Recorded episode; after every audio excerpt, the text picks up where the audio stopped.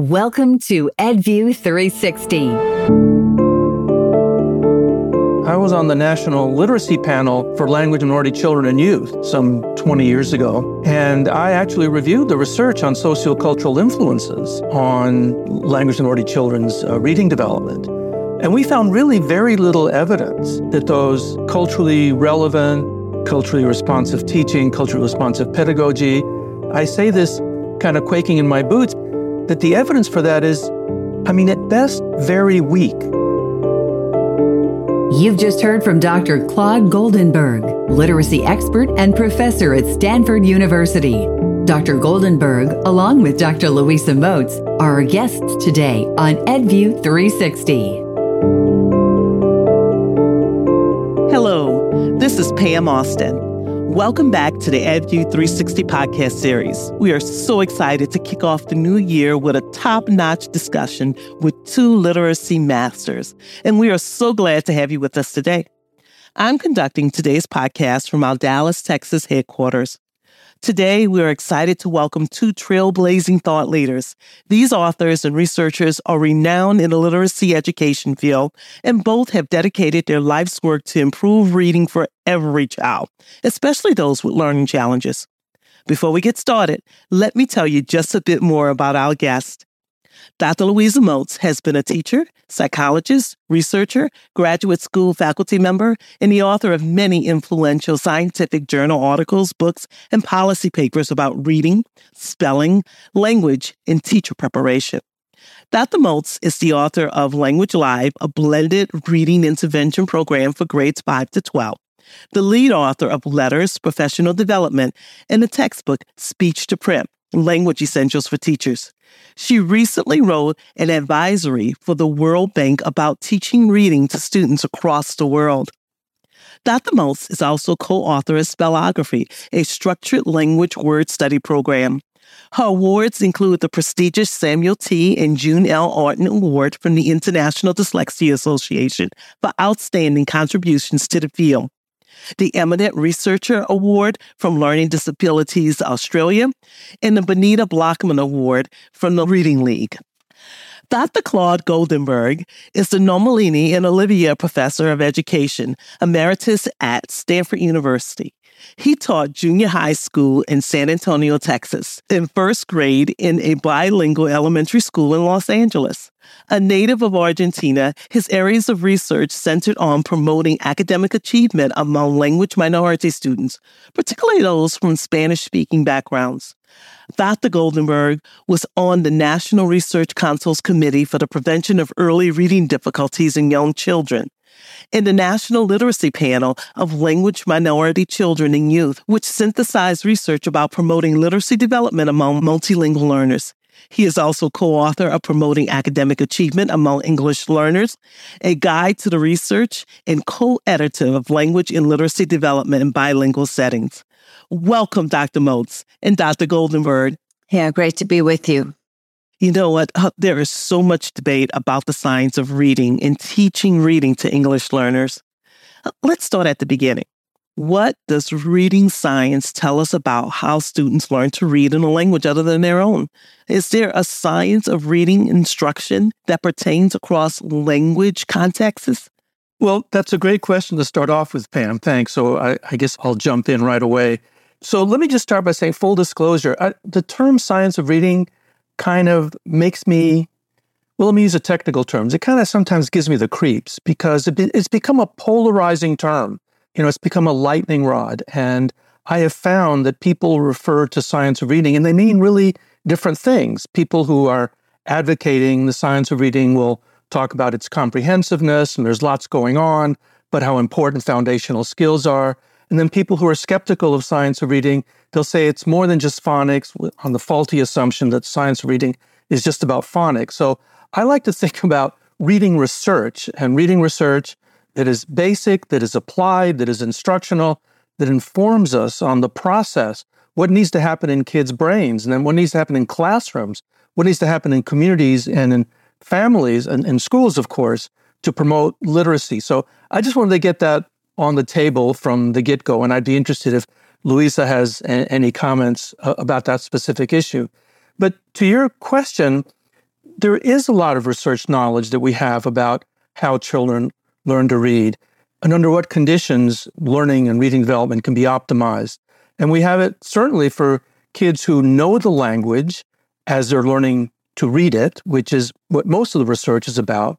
But there's a smaller but not insignificant body of research on individuals who are learning to read in a language they are simultaneously learning to speak and understand. And that, that's the situation with English learners.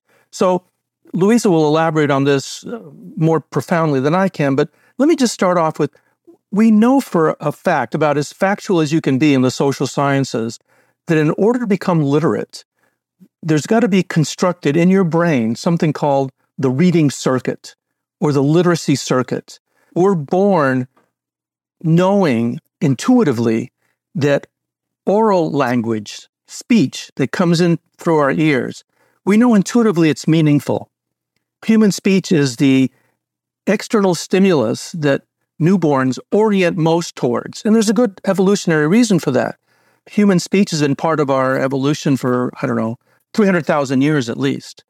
But literacy, written language, which is different from oral language, written language comes to us through our eyes and it's got to be processed differently. And we've got to make those, in Louisa's famous phrase, those speech to print connections. We've got to make it in our brain to create that reading circuit. And we've got to have instructional conditions and environmental conditions that'll promote the creation of that reading circuit. That is true whether you know the language that you're learning to read and write in, or you're learning the language that you're learning to read and write in. That is really non negotiable. You cannot be literate, fully literate, without that literacy circuit being constructed. Now, the issue with English learners is that they're learning the language simultaneously, right? So they not only have to learn the orthography, the spelling system in English, if that's the second language. Now, just footnote here, there are, and Louisa can speak to this also based on the, the paper she recently wrote. There are millions of children around the world who are learning to read in the language. They're simultaneously learning to speak and understand. Here we call them English learners. Around the world, they could be French learners, they could be Polish learners, they could be whatever. It, it's a question of what's your first language, what's your second language? And if your first language is the one you're learning to read and write in, you have to learn that orthography. You have to make that connection the, the speech to print connection. The sounds of the language have got to get mapped on to their written representation, and then that's got to be mapped on to the meanings that the words carry. If you know the language, you know the sounds of the language, you know the meaning the words carry. If you're learning the language, you not only have to learn the orthography, but you've got to learn the sounds of the language and you've got to learn the meaning that the words carry. So that's a bigger challenge for the learner and to be clear, to be blunt, it's a bigger challenge for teachers. It's more difficult, it's more challenging to teach children to read and write and language are simultaneously learning. But the same basic brain circuitry has got to be created. There's no getting around that. But what teachers have to do is provide additional instructional support to familiarize students with the sounds of the language that they're then mapping letters onto and the meanings of the words in order to make that circuitry between sound, meaning, and print vibrant and solid, because if that's not solid, your literacy development is going to be hampered. Louisa, I'd be very interested in your take on what I just pontificated about. Yeah, no, well, absolutely. That's a very clear and understandable explanation of what has to go on. So I'm thinking about the position I was in when the World Bank came to me to write a paper about the sort of fundamentals of teaching reading in any language across the world. And at first, I said, well, I'm not really qualified to do this. First of all, I'm monolingual. And secondly, I have no experience in schools in Africa or anywhere else other than schools here in the US where there may be a high population of English learners, such as the BIE schools, which are fascinating, Bureau of Indian Education, schools where even in my own backyard, the majority of the kids are English learners. They are Hispanic English learners from various cultures, actually. So I had to ask myself, what are the universals? Are there any universals? And what evidence can I cite about any universals? And I decided that I could explain just what you summarized, Claude, which is that no matter what the language and what the situation, this reading brain has to be constructed and there have to be links made between the orthography or the writing system, the speech sound system of the language, and the meanings of the words that are being read. And as fundamental as that seems, it needed to be explained because across the world, even that, and especially in developing countries, even that is a foreign idea. The prevailing idea, apparently, and I got all of this secondhand from people who have worked in developing countries, especially. Well, that's what the World Bank does. The prevailing idea is that if you just put a bunch of flashcards in front of kids and force them to memorize and recite, that somehow the words are going to be imprinted on their brains. It's, it was kind of a fundam- fundamental version of whole language that took hold here in the States. So that was the universal idea that kids are learning language and all of these things we're talking about the speech sound system of the language, the way it is uh, embodied in the print system that's being used, and the meanings of the words all have to do with language processing. Reading is only incidentally visual. And that, that's an old phrase from the 1970s that I learned when I was beginning to learn about this. But uh, yeah, I'd love to talk more about what we know. If the research on kids who are learning English as they're learning to read specifies in some way that the instructional process is different, I think where there's a lot of debate is well, is it different and how should it be different? And what evidence do we have about the universalities of instruction? What's going to work for everybody, regardless? Well, I mean, I think the first thing we need to get clear is I don't know anything that works for everybody all the time. Nothing. You know, we have a lot of insights into strategies and approaches, techniques that are more likely to work than others. But even when we get to our best tier one classroom instruction, and then layer on that tier two instruction for the roughly, let's just say 20% who need additional support, and then the high powered, really intensive tier three instruction, we're still under the best of circumstances at about 90, 95% success. So we don't have anything that works across the board, to my knowledge. And I try to emphasize that, and this is part of the science of reading that people don't get. People assume that science means certainty, and that for any particular individual, there's no certainty. There's higher probability and lower probability.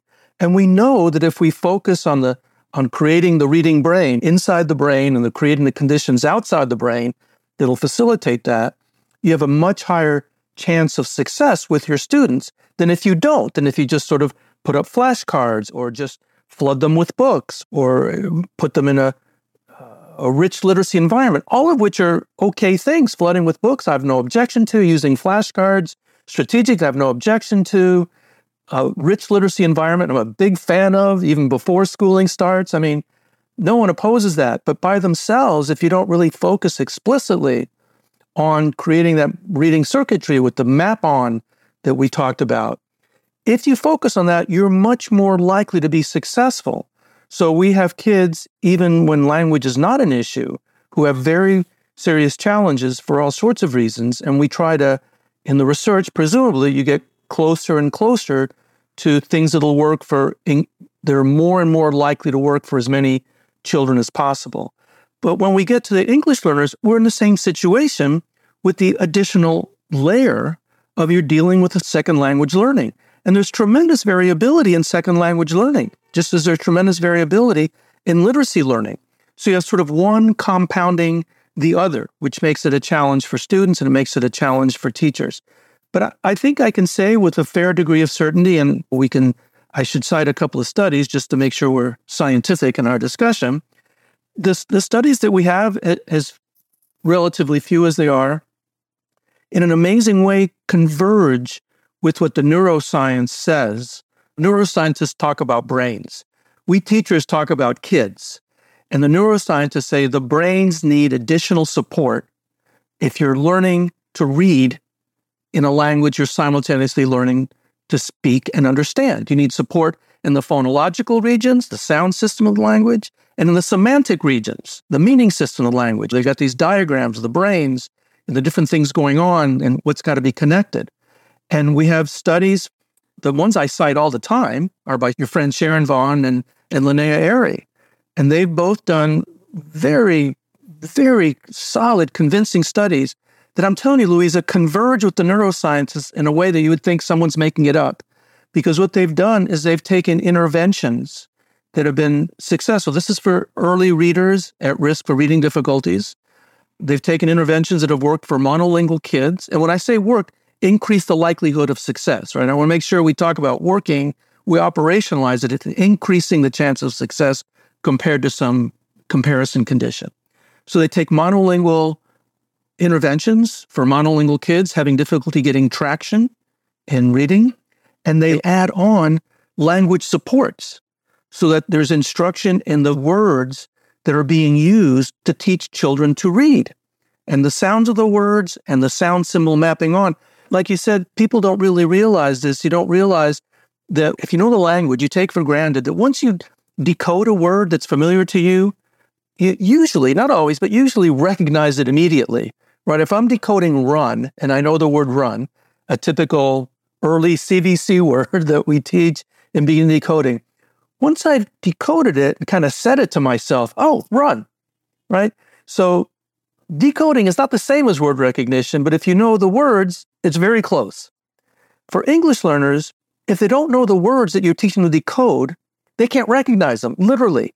You know that orthographic mapping concept that Linnea Ehri has has gifted to the world. That is a direct behavioral analogy to what the neuroscientists say is the support that needs to be provided to the brain. They have this concept, the technical term is binding. The neuroscientists talk about binding the sound system to the spelling system to the semantic system, binding. That's what orthographic mapping is. You connect the sounds of the word to its written representation, letter by letter, not a whole thing, but letter by letter, you, you map those and then you map it to the meaning. And once you're exposed to that several times, you've got that becomes a sight word. Sight word is no longer just those irregular words you have to memorize as a big blob. Sight words are words that have gone through the orthographic mapping process and they become part of your sight vocabulary.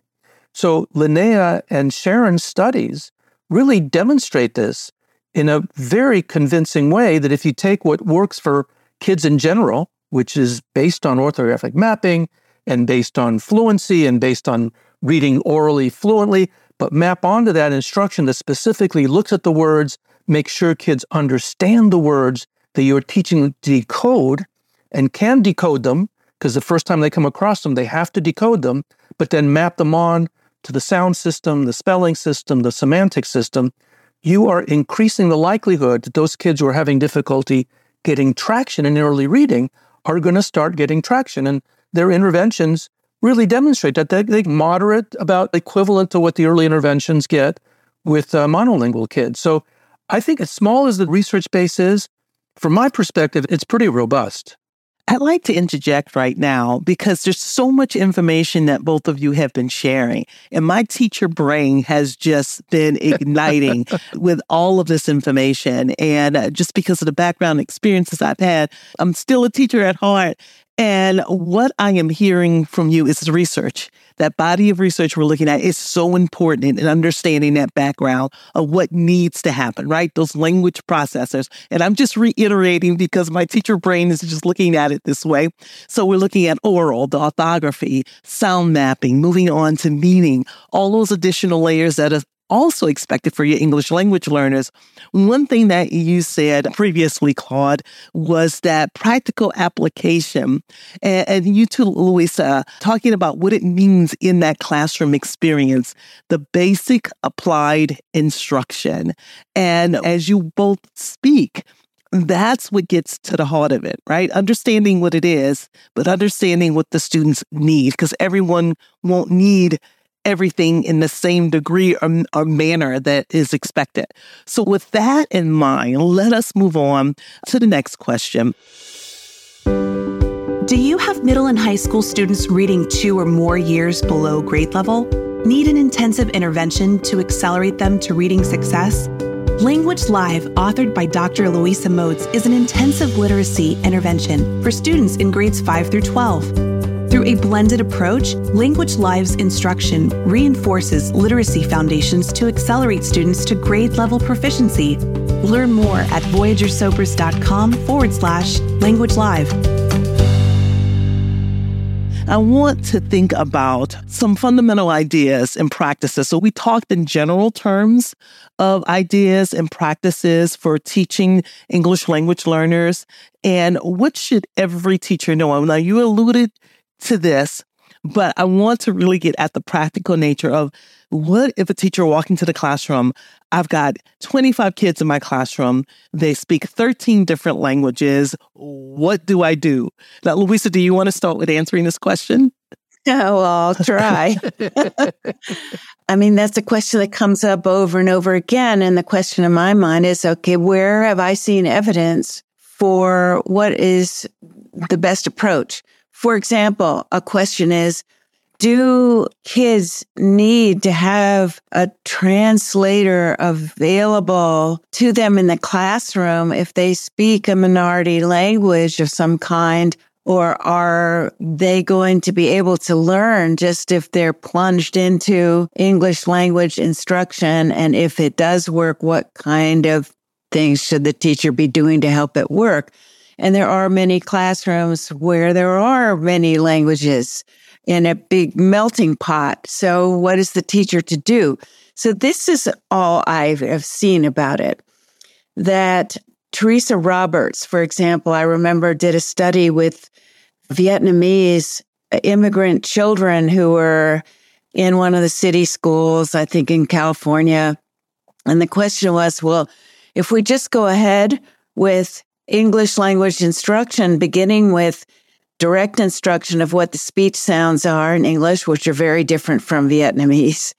And we teach them the same way that we teach the English speaking kids. And at the same time, we bolster their understanding of what the words are that they are beginning to repeat and sound out and work with in phoneme awareness. Will it work? And it was overwhelmingly positive. It did work. And those kids learned faster and better than the comparison group of English speaking kids who weren't getting that kind of instruction. So I thought, well, that's interesting. That kind of defies the other belief, and I'm characterizing it as a belief, the kids have to have command of a language at the oral language conversational level to be able to learn the symbol system for reading. And then I just heard a presentation by the people who ran the Reading First program for the Bureau of Indian Education Schools. And they got some of the best results of any Reading First grant program where they ended up doubling the number of kids at proficient and advanced levels in those schools. And how did they do it? And a lot of these kids only spoke their tribal language when they came into school. They did not have command of English. And what they did was direct instruction reading mastery intensively with some supervision. And those kids did better than after several years of instruction, did better on all kinds of measures than kids who had not had that kind of instruction. But Reading Mastery is a comprehensive, systematic, explicit program that also seems to defy the myth that it's not culturally relevant because in these tribal cultures, the kids don't make eye contact. They don't like to speak. If you ask them to respond orally, that will be defying their cultural norm and so on. And the guy who was ahead of this, who was a Comanche by heritage, said hogwash. If the job is to teach them English and to teach them how to read, this is what worked. And he's continuing, Casey Sovo, he's continuing the work in other tribal schools in other parts of the country because of the evidence that it was so powerful. And the message was you don't need to wait until the kids are comfortable with English conversation. You can teach them to link sound, print, and meaning as long as there is enough opportunity to respond, to get corrective feedback, to learn what the words mean. Yes, you have to do that more. You have to have more wait time. That's another thing that Tony Fierro talks about a lot. He's a bilingual colleague of ours. Many people have heard him speak, and he always talks about the extra cognitive load that kids are under who are trying to manage learning what the words mean while they're learning to match speech and print. And he also is in favor of explicit direct instruction on what the sounds are, how they're different from English. And the more explicit we can be in comparing the languages, that this symbol represents this in English, it represents that in Spanish, and so on, the more refined the instruction will be. But I want to throw this back to Claude and ask since Claude has been in the middle of these national debates and has recently engineered a kind of rapprochement between various schools of thought about this. Where have the debates moved at this point in our national discussion? You've been in the thick of it since the beginning. So, if you'll pardon me, let me take a little digression here. And I'm not avoiding anything, although you might think I am. But I just want to say a word about bilingual education because that's always in the space, shall we say, when we talk about literacy and education in general for we call them language minority kids, we call them emergent bilinguals, we call them English learners. The term du jour is multilingual learners. We use them interchangeably. They mean slightly different things, but we don't want to get into a semantic uh, rabbit hole.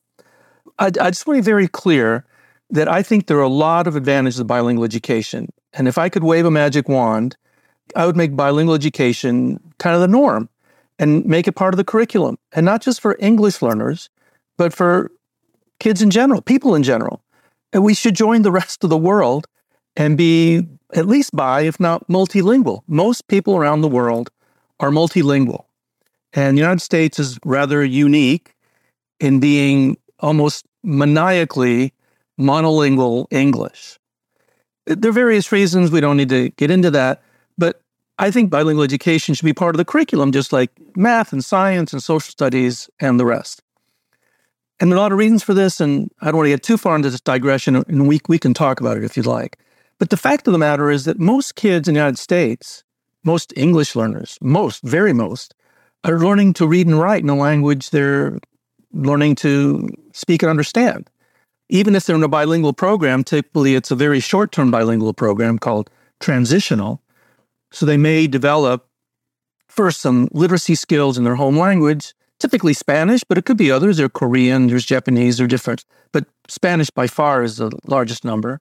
And even if they're in an early transition bilingual education program, eventually in second, third, fourth grade, they're going to be transitioning over to English, which they are still learning. Most of these kids, when they transition to English instruction, they're still English learners because they haven't hit the threshold to be classified fully English proficient. So even the minority that are in a transitional program will eventually end up in a program where they're still learning English to become proficient, equivalent to their third, fourth grade peers. So they're still in a situation where they're learning to read and write in a language they're simultaneously learning. So a lot of the work that I've been doing has been focusing on this group of kids, not because I disparage in any way bilingual education. I just want to make that clear we'd be having a different conversation. We talked about that, and Pam and Louisa, we can dip into that later if you want. But I just want to make that very clear. We'd be better off if we had bilingual education for everyone but we'd be in a different place. But we're talking about the reality. I'm a big fan of reality. Don't leave home without it. And even though all of my bilingual colleagues deeply wish we were in a bilingual society, we are not. And so we need to talk about how to help kids improve in the context that they're in. Now, as far as the practical application and cultural relevance and the, the hogwash that your Comanche colleague, I won't go that far because, well, I don't want to get in trouble with my bilingual English learner colleagues who I, I esteem. I mean, I think it's important for us to really recognize that different people bring different things to the table. I was on the National Literacy Panel for Language Minority Children and Youth some 20 years ago. And I actually reviewed the research on sociocultural influences on language minority children's uh, reading development. And we found really very little evidence that those culturally relevant, culturally responsive teaching, culturally responsive pedagogy, and when I, I mean, I say this kind of quaking in my boots because I know you talk about lightning rods. I mean, that is one of the biggest lightning rods around. That the evidence for that is I mean, at best, very weak. What we have evidence for, and this isn't really super strong, but there's more of this. If you think about culturally responsive as connecting with children's lived experiences, right? Culturally responsive is such a vague term. It's kind of like science of reading. People construct different things, and so they use these terms and they'll say, it's very important to have culturally responsive teaching. Well, okay, what do you mean exactly? You mean have a quinceanera, have mariachis. I mean, what exactly are you talking about? Well, what, it, what I think they mean, what they should mean, is connecting with children's lived experiences.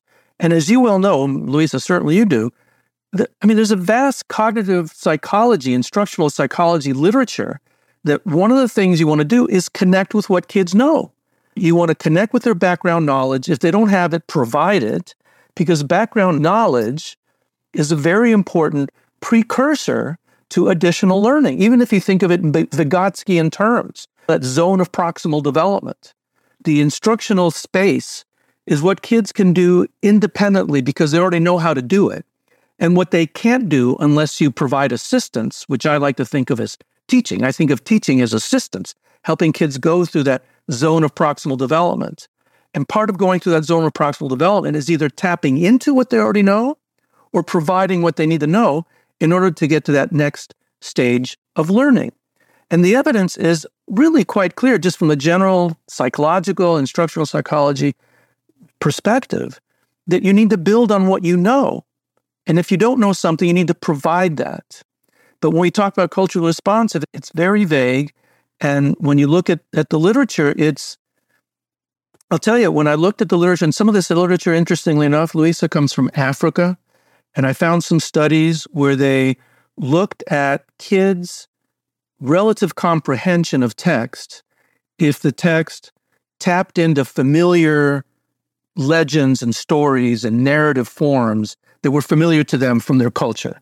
Ojibwe, that will, that will be here in the United States, but in Africa, the kids speak Swahili or Kinyarwanda. I did some work in Rwanda some years ago.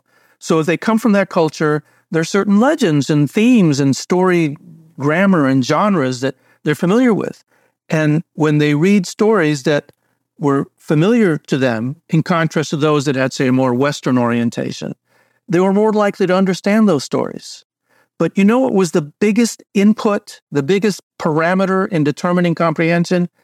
Their familiarity with the language of the story they were reading. So if they understood the language, they had a higher language proficiency in English or French or whatever the first or second language was in the country.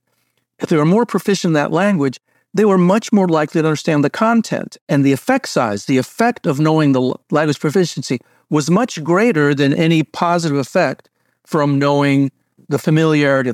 So it's not that familiarity doesn't matter, but relative to knowing the language that you're reading in, it's a relatively minor factor. And I'd make the same analogy with some research that my former colleague at Stanford did, Susanna Loeb. And I don't know if you're familiar with this, Louisa, but it was a very interesting study where she looked at teachers. This is a huge sample in Miami of Spanish speaking kids. And she looked at the influences, what predicted The article was something called Is a Good Teacher for All Also a Good Teacher for ELs? I'm butchering the title, but something like that. And what she did, what she found that when teachers were more effective with kids in general, and by effective, I'm talking about, you talk about value added. I know it's very controversial among educators, those value added VAM scores, where you calculate how much growth in achievement test scores kids acquire as a function of the teacher they have, right? And, and some school districts starting to use that for pay raises. I mean, it's become very controversial. But Susanna's a very careful scholar, and she calculated the achievement gains by students that can be attributed to individual teachers. Very large sample over several years. So I think they were very stable predictors. And she found that teachers who were more effective with kids in general, non English learners, were also more effective with English learners. I mean, the amount of overlap was substantial.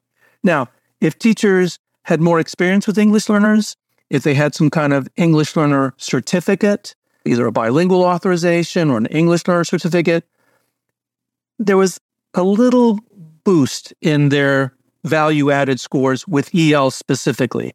It wasn't consistent. It was more for secondary than for elementary, and it was more for language arts and it was for math, but it was very inconsistent. But very consistently across language arts and math, teachers who were effective in general, and effective not some judgment, but based on value added to students' achievement scores, teachers who are effective with kids in general were also more effective with English learners. And the policy implications of this, because Susanna, as you might know, is a policy person, the policy implications are if you have a choice between a teacher who is documented to be effective with kids in general or a teacher who has an EL certificate or has had experience with English learners, and it's one or the other, then go for the teacher with documented effectiveness with kids in general. Now, if you have the luxury of having teachers who are effective in general and they've had some experience with the ELs, or they have a, an endorsement, bilingual or ESL endorsement, then that's great. Go for that because that gives you more value added. But by far and away, teachers who are effective with kids in general are much more likely to be effective with English learner kids. So those are the guiding kind of studies that I think about when I think about what is it that it would take. We need effective instruction. The thing that English learners lack most that I see in classrooms is effective instruction. And one of the reasons they're lacking effective instruction is there's too little emphasis in the PD on effective instructional practices. And these are things that people find kind of boring, like modeling, direct teaching, explicit instruction, feedback, guided practice. These things that are bread and butter, but people, oh, yeah, they, they already know that. We need to focus on all this other stuff. And this last thing I'm going to say, Pam, because I know I'm just yammering on too long, but it's kind of like trying to put ornaments on a tree that is just crumbling. It's like putting baubles on something that's has a missing foundation that's just crumbling.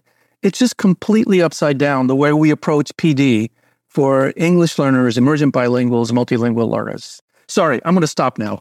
no, no. and thinking about being on both sides of the PD, being the one getting, receiving, and also delivering. What I have to say about this answer was very impressive from both of you, both Dr. Goldenberg and, Dr. Moats here. Let's go back to how we began this question. We began with getting some insights on fundamental ideas, right? And practices about teaching ELs. And you all have provided so much information. And I like to do a little bit of a recap because this is such a great conversation. So thinking about the great examples of success stories. That was wonderful to hear that we can be successful in teaching our EL students. Also, taking a look at those practical applications again, thinking about wait time for processing, that direct explicit instruction when focusing on sounds, maybe sounds that are different in a language, all these things we have to consider, contrastive analysis, but also how do we help our students gain meaning? One thing that I thought was very impactful was the fact that, you know what? It is necessary to connect with kids, right? The cultural relevance there. It is necessary to connect with kids, but it's more necessary. This is my takeaway is to provide that practical, explicit instruction that research shows us that works what's working in the classroom, what's happening between the teacher and the student. Thank you so much for sharing that. I think people are going to have to go back and rewind and take a second listen because the information you all both have shared has been so packed full of valuable, practical information that will be supportive for teachers. Okay. So, Louisa, is there anything else you would like to add to that? Well, yeah, I'm just thrilled to hear what Claude has said about the almost distraction of the debates about cultural responsiveness and culturally responsive instruction. It is uh, this catchphrase that's in every document, even the consensus documents that you just engineered. It had to be there, right? To please the gods. But I've had exactly the same questions and to hear you affirm why I feel so kind of befuddled about culturally responsive instruction. I've never really understood or gotten a good answer from anyone who espouses it about what exactly it means in terms of instructional science and what we know about the process of teaching that works the best. And I'm thrilled to hear about the study that shows that the competence in teaching and the processes of teaching are your best bet and that means that we can be very effective in situations where we have kids from multiple backgrounds. And to me, cultural responsiveness has meant that we're respectful of kids' cultural backgrounds, we're accepting of them, and where possible and when appropriate, we also teach and encourage those kids to know their own home language and home culture if the situation permits it. And I'm thinking again of the visit I did to the tribal school many years ago during Reading First, where the kids had reading mastery for one period. And then the next period, they went across the hall to the language and culture room where their home language was being taught by elders in the tribe. And one of their pottery arts was being taught, and that was part of the school day. It wasn't a contradiction. It was embedded in the curriculum that they would learn how to read and speak and write English, but they would also learn their tribal history, their culture, their language. And that to me was cultural responsiveness. But it didn't mean that somehow there, there was something fundamentally different about process of teaching kids how how to read. That's such a great just remind I was in North Dakota a few weeks ago and I saw something very similar where literally I went to a reading class. I'm trying to say I can't remember. I think this was a school that actually was using do you remember Success for All, Louisa? Oh yeah, sure. it's still around. And this is a school that started Success for All like 20 years ago and then drifted from it for some reason. And then some people say, What were you doing Success for All? Why did we stop doing it? It was working, wasn't it? And then they engineered bringing it back and it seemed to be getting traction. And then I went to a class where one of the, exactly what you said, one of the elders was from the community, was teaching the kids some, I think it was Ojibwe, actually, was the language. And it, the interesting thing is he was using it, he was using a very recitation type style, right? Where he would say a word in English and have a kid stand up and say it in Ojibwe. Like, so we could talk about his pedagogy there, but it was a very recitation oriented thing, just in passing. But the more important thing I want to emphasize that you said that is, is so important, and there no, there's no contradiction there. I mean, there is no reason to think the direct explicit teaching when appropriate. Now, there's sometimes a direct explicit teaching, you know, as we know from cognitive psychology, there's well structured domains of learning, right? Where it's, it can be hierarchical. Getting it right is pretty clear cut. And the sound symbol system is pretty much like that. But there's some domains of learning where, well, you want to teach the meaning, but you want to have more discussion and Socratic dialogues or however you conceive of these things. I used to work on something called instructional conversations we try to work on and discuss themes with kids that kind of defy hierarchical or linear instruction. So, direct instruction isn't for everything, but we should use it for what it's for. And learning the sound symbol system is a prime example of where direct, explicit, systematic, unambiguous, demystifying instruction is totally called for and that is in no way contradicting the importance of affirming kids' cultures, enhancing them, drawing on them. You know, one of the popular phrases in the literature now is funds of knowledge, as if funds of knowledge and culturally responsive teaching is contradictory to direct instruction, things that we know increase the likelihood of success. And there's no reason for this to for there to be this contradiction. Just one last thing. I mean, I think what's happened, part of the history here, and we can really get on a, a rabbit hole in history, is these kids, whether they're language minority or African American or Latino or Khmer, there's a long history of cultural appropriation, homogenization, the big melting pot. And a lot of this emphasis on culturally responsive teaching, which is now called culturally affirming or culturally sustaining. We have these this evolution of terms that I just think create greater ambiguity, is a response to historical, not just neglect, but historical, and not just assimilation, but destruction. I mean, the history of the United States around natives, around African Americans, Latinos in the Southwest is not something to be proud of. And I think part of what we're seeing in education is a reaction to that. Uh, part of like we've been doing groups of kids such a disservice and, and their families, their whole populations, whole communities. We've been doing them such a disservice. We need to kind of right the ship here.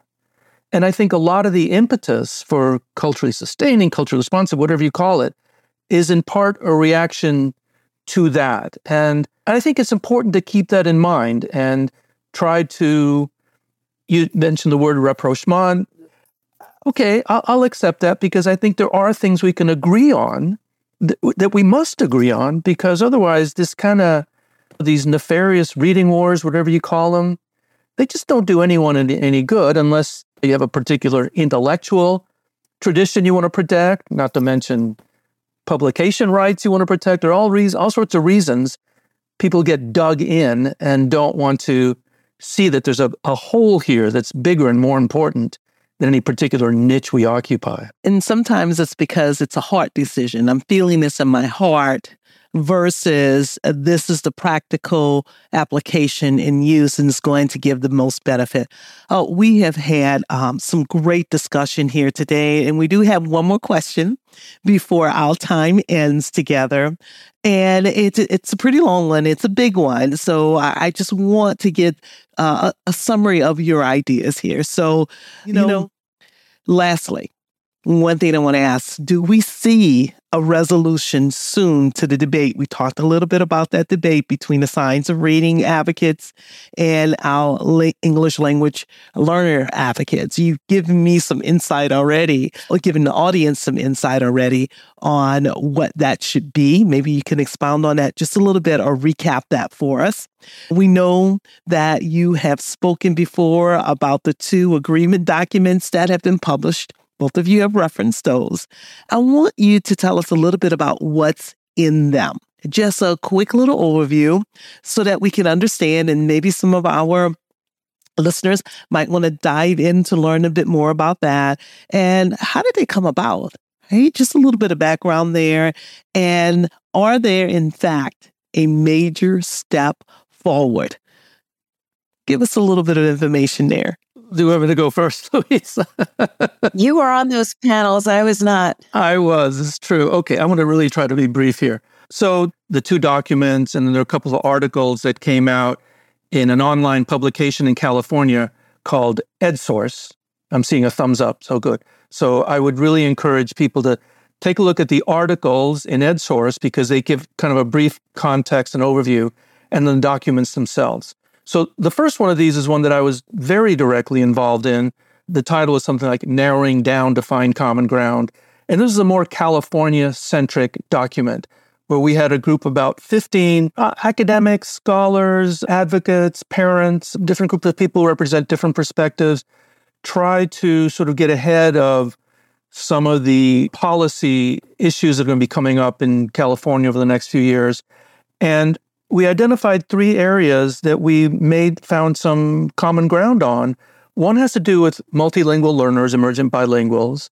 And we affirmed the importance, the value of bilingual education, and not just for English learners, but for just kids in general, just the value of bilingualism, biliteracy, and bilingual education being one of the paths towards that. It's an opportunity to enrich the linguistic fabric of the, the state, certainly, and of the country. The second issue we found common ground on was the importance of foundational literacy skills, those skills that I started talking about at the top of the hour that map the sounds of the language, the written representations, and then connect that to meaning. That, that you need to have systematic, explicit instruction in those skills because they form the foundation of literacy. Now, there are other foundational things like oral language, right? I mean, we know we learn to read from speech to print. So you got to have that speech. You have to have that oral language. And if you don't have that oral language, as I said before, you got to help kids acquire it. You have to provide it. That's very important. But those foundational literacy skills that connect spoken language to written language, that is the key connection that's got to be made, and thence to meaning. So there was some agreement. We had some arguing and some haggling and some disputations about whether systematic and explicit were the words we wanted to use. And we decided, yes, we do want to use systematic and explicit, but caution, you want to define what that means because systematic and explicit can mean different things. And there are some documents in California, EL supported documents, that use systematic, explicit foundational skills. So it was not a total revolution, but it was just making us aware that, yeah, that exists in the literature. It's not something that we need to shy away from or distance ourselves from because we have some consensus on that and we kind of n- nailed it down there. And the third area that found agreement on was the importance of early screening for potential reading difficulties.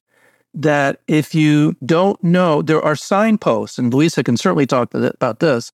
There are signposts that alert you, that provide potential red flags that a child might have difficulty acquiring the speech to print connection before before reading instruction even takes place. If they're having trouble with phonological discriminations, if they have issue with short-term memory, uh, there are signposts of difficulties. Not dyslexia. One of the issues here is that people want to talk about screening for dyslexia. You can't really screen for dyslexia in kindergarten. Now, I know this from my good friend Jack Fletcher, who's made it very clear that you got to teach first and then see how that goes. And in early kindergarten, no one's been taught enough.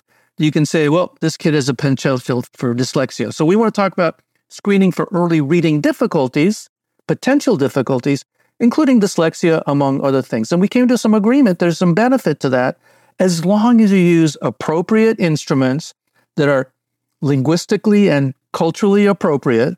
There's that word again and that have been validated, shown to be reliable with the populations in question. So there's some caveats there, but the importance of early screening for potential reading difficulties, we came to some agreement on with some caveats and safeguards. So that was one thing. The other one was I was less directly involved, and that was the Reading League. And that was really largely engineered by Kathy, sorry, Kari Kurto, who Louisa, I'm sure, and Pam, you probably do too, of the Reading League, and Martha Hernandez of Californians Together and the National Committee on Effective Literacy. We had a big summit in Las Vegas. It's going to be in, thankfully, in San Diego next year and not Las Vegas again.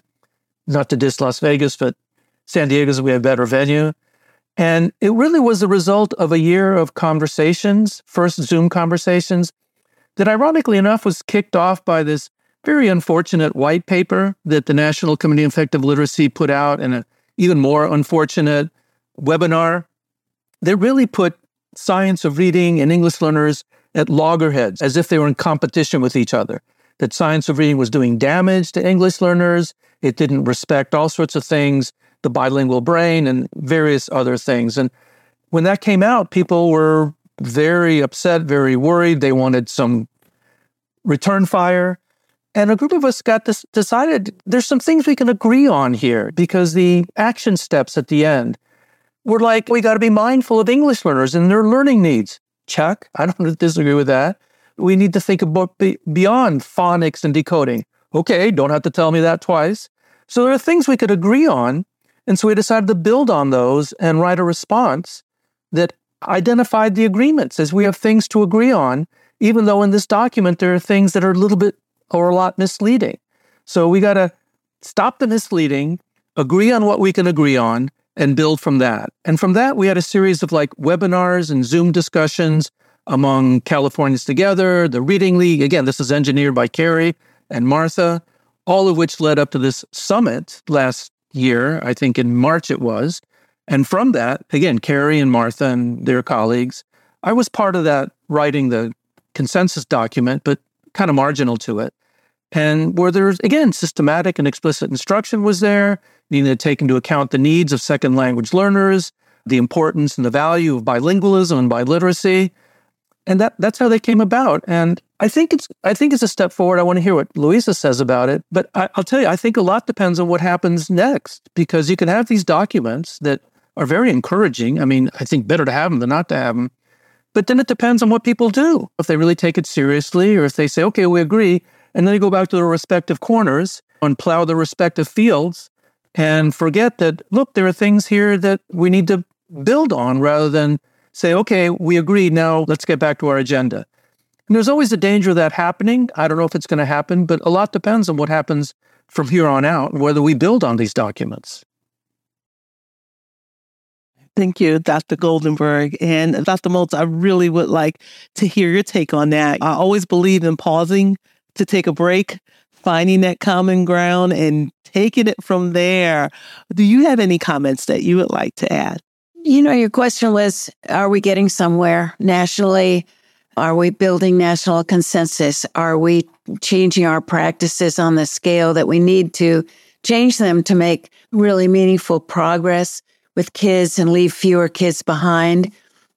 And I think we are. I think I'm quite hopeful and positive about the progress that's being made. I think those consensus documents were a big step in the right direction.